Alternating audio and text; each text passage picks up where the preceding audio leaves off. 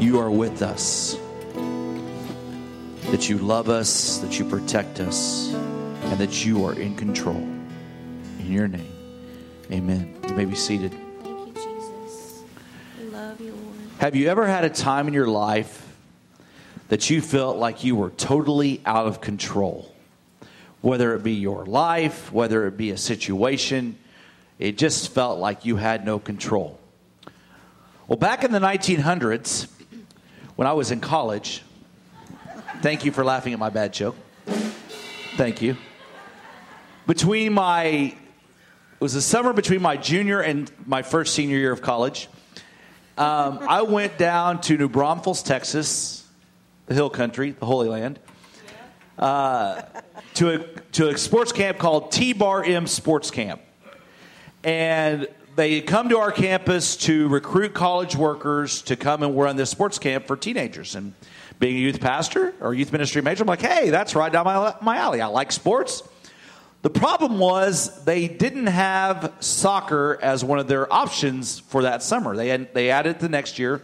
But for this particular summer, they wanted to hire me, and their options were uh, well, the only option that was possible for me was the high ropes course.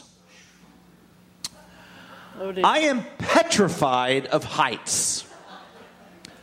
But I wanted the job, so I'm like, okay, I can do that. Because here's what I thought: I said, okay, I can go to the ropes course because you know, I'd done, I'd been, I'd seen ropes courses before, and I knew there was always the guy on the ground who was to do the belaying, right? So as the crazy people crawled up that pamper pole or telephone pole to jump off like crazy people. I could be on the ground, and when they jumped, I could do the three steps and lock them out. So when they jumped, and if they didn't get the little trapeze thing they were supposed to grab, that they I could just bring them down to safety. Well, in order to work the ropes course, you were required to do all of the elements so that you could explain, you could encourage the kids who were going through it. They didn't tell me this when I accepted the job. They told me this when I got there for training. So the first week we go for the training and we have to do all the elements, which means we got to cl- climb up the cargo net and walk across those beams, and then we had to tie into the zip line and go wee down, and it, that wasn't too bad. And you know we had to climb up the pamper pole, which is basically just this telephone pole. That if you're like me and you're scared of heights, when you're climbing it and you try to stand on it, your legs are doing this, which means that the telephone pole does this. There were a lot of times that week I felt totally out of control. But I had this friend named Jamie. He was from Texas Tech, and he was also going to work the ropes course. And as we started to do these elements, he knew I was scared of heights. And so he said, Scott, when you're scared of the heights, don't look down, keep your eyes on me. And through that through that week, I was actually able to make it through all of the ropes course and to do it to be certified and to, to be able to do that. But what an, what an awesome illustration of life. That when life gets rough and when it, seems like life is just crazy, we can keep our eyes on Him and we will be just fine. It will be well with our soul. It amazes me how often uh, things like this work. Terry and I have not talked this week about what my communion meditation was going to be. But it's like every song we sang this morning was just a reminder of this that God is in control. And no matter how crazy life seems, no matter how out of control it appears things are about to get, whether in your personal life or in our nation, God is still in control. I don't know if you've seen the thing going around from Max Lucado, um, what happens on November 9th. Has anybody seen that?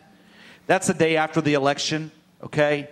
And I'm not going to get political right now, but what a awesome testimony that Max Lucado has written. No matter what happens on November 8th, no matter who's elected, God is still going to be in control on November 9th.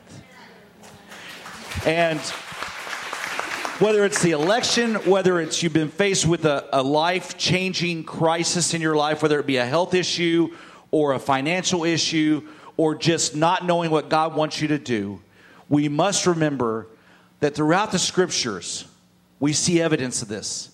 Then the lowest times when it seems that God's people have no hope at all, God is still there and God is still in control. So, friends, let's remember that.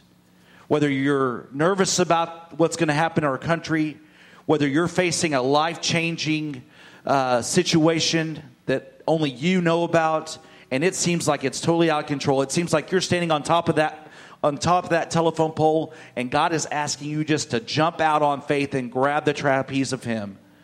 Realize that God is control. God is loves you, has a plan for you, and it, it, it will be well in our soul if we trust in Him. On the night in which Jesus gave His life for us, He met with His disciples, and He shared this meal. And he took the bread and he gave thanks and he broke it. He said, This is my body broken for you. Take and eat. And likewise, he took the cup. He gave thanks. Said, This is my blood poured out for you and for many for the remission of sins. Take and drink as often as you do so in remembrance of me. The elements have been blessed today. Lord, we just thank you that you have poured out your spirit not only on these gifts of juice and bread, Lord, but over our lives. That you have everything under control. And Lord, in those times in our lives when we seem it seems like things are so out of control, Lord, that is when we have to keep our eyes on you and know that it will be well with our soul because you are in control. Lord, as we come to this point where we share in this meal with each other and with you, help us to remember the great sacrifice you made for us that we may have life and life to the fullest with you. And help us pray, Lord, as you taught us to pray. Our Father, who art in heaven, hallowed be thy name. Thy kingdom come, thy will be done on earth as it is in heaven. Give us this day our daily bread and forgive us our trespasses as we forgive those who trespass against us.